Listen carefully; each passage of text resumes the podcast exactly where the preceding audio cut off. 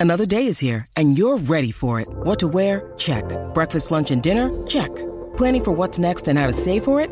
That's where Bank of America can help.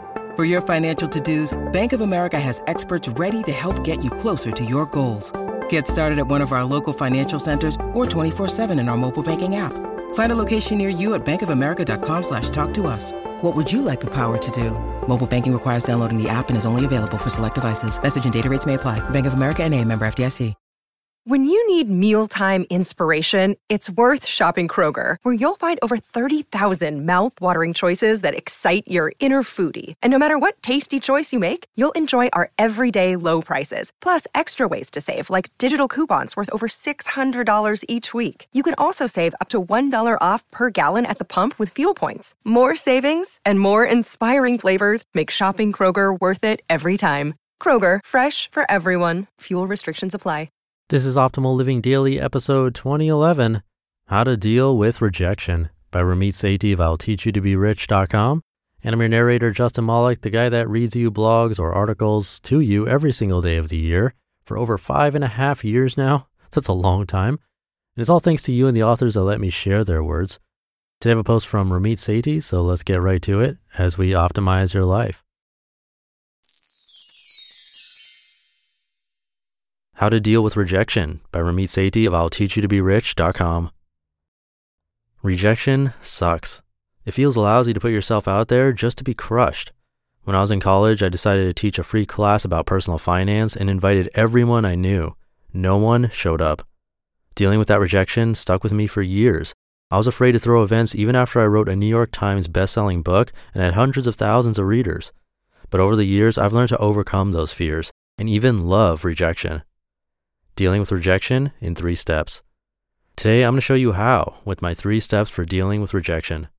Step one, let rejection excite you. Step two, plan for failure. Step three, consider the source. Step one, let rejection excite you.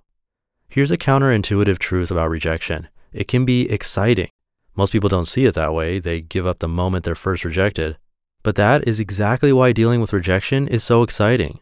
The moment you experience rejection and decide to push through anyway, you automatically separate yourself from 99% of the people out there who got rejected and chose to quit. My former editor and friend, Jay Cross, creator of DIY Degree, calls this concept the continuum of doers.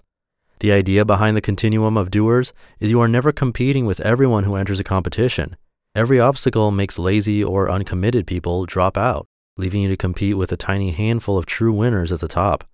From this perspective, we see that rejection is merely an obstacle most people never even try to overcome.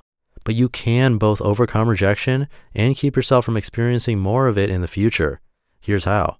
First, pinpoint what the reason was that led to you being rejected. Did you email your resume to a hiring manager and never hear back? Were you unable to get a second date after the first one fell flat? Did a client hire somebody else after you missed a deadline? Once you've identified any trouble spots, you can work to systematically improve yourself in those areas. Using the examples above, we can learn how to write a killer resume, practice what to say on a date, or plan ahead and create a project calendar for the client. If we do these things, then our chances of succeeding shoots through the roof the next time around. We'll not only overcome rejection, but easily breeze past the barriers that have held us back. Step two, plan for failure. When I was applying to colleges, I noticed something interesting a lot of the people I knew were applying to top schools, and if they were rejected, they'd say, Whatever, I didn't want to go there anyway. What? I remember thinking, if you didn't want to go, then why'd you apply? And if you did want to go, why give up so easily? I fully expected to get rejected from my dream school, Stanford. That's why I outlined a plan of specific actions I'd take to get in even after they rejected me.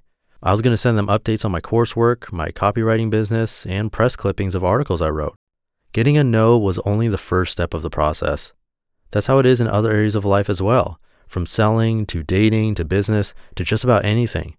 We need to expect failure and plan what we'll do when rejection comes. That's exactly what top performers do. We all face a fear of failure. It's how you manage the fear of failure that determines your success. Step three, consider the source. A problem my students sometimes face is criticism from people who don't understand why they are trying to improve their lives.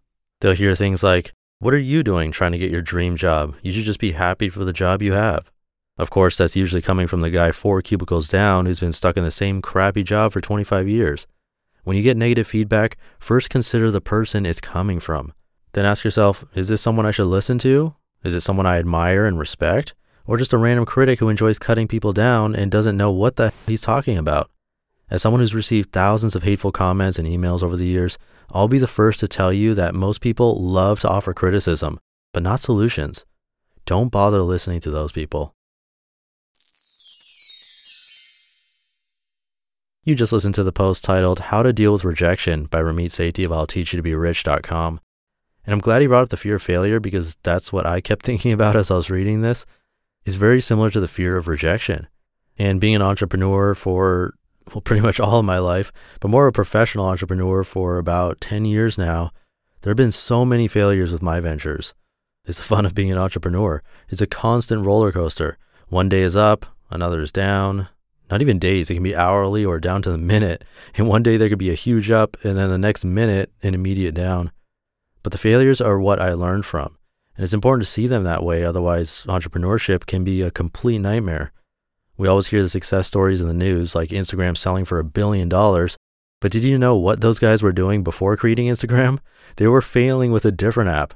And that's the same story with every entrepreneur. There's always some failure, some big failures. It's a requirement, and that's the only way we learn and get better. But defining it as that, a failure is bad, really. Whether you're an entrepreneur or not, you got to see it for what it really is a requirement for improvement. It's like Thomas Edison said I've not failed, I've just found 10,000 ways that won't work.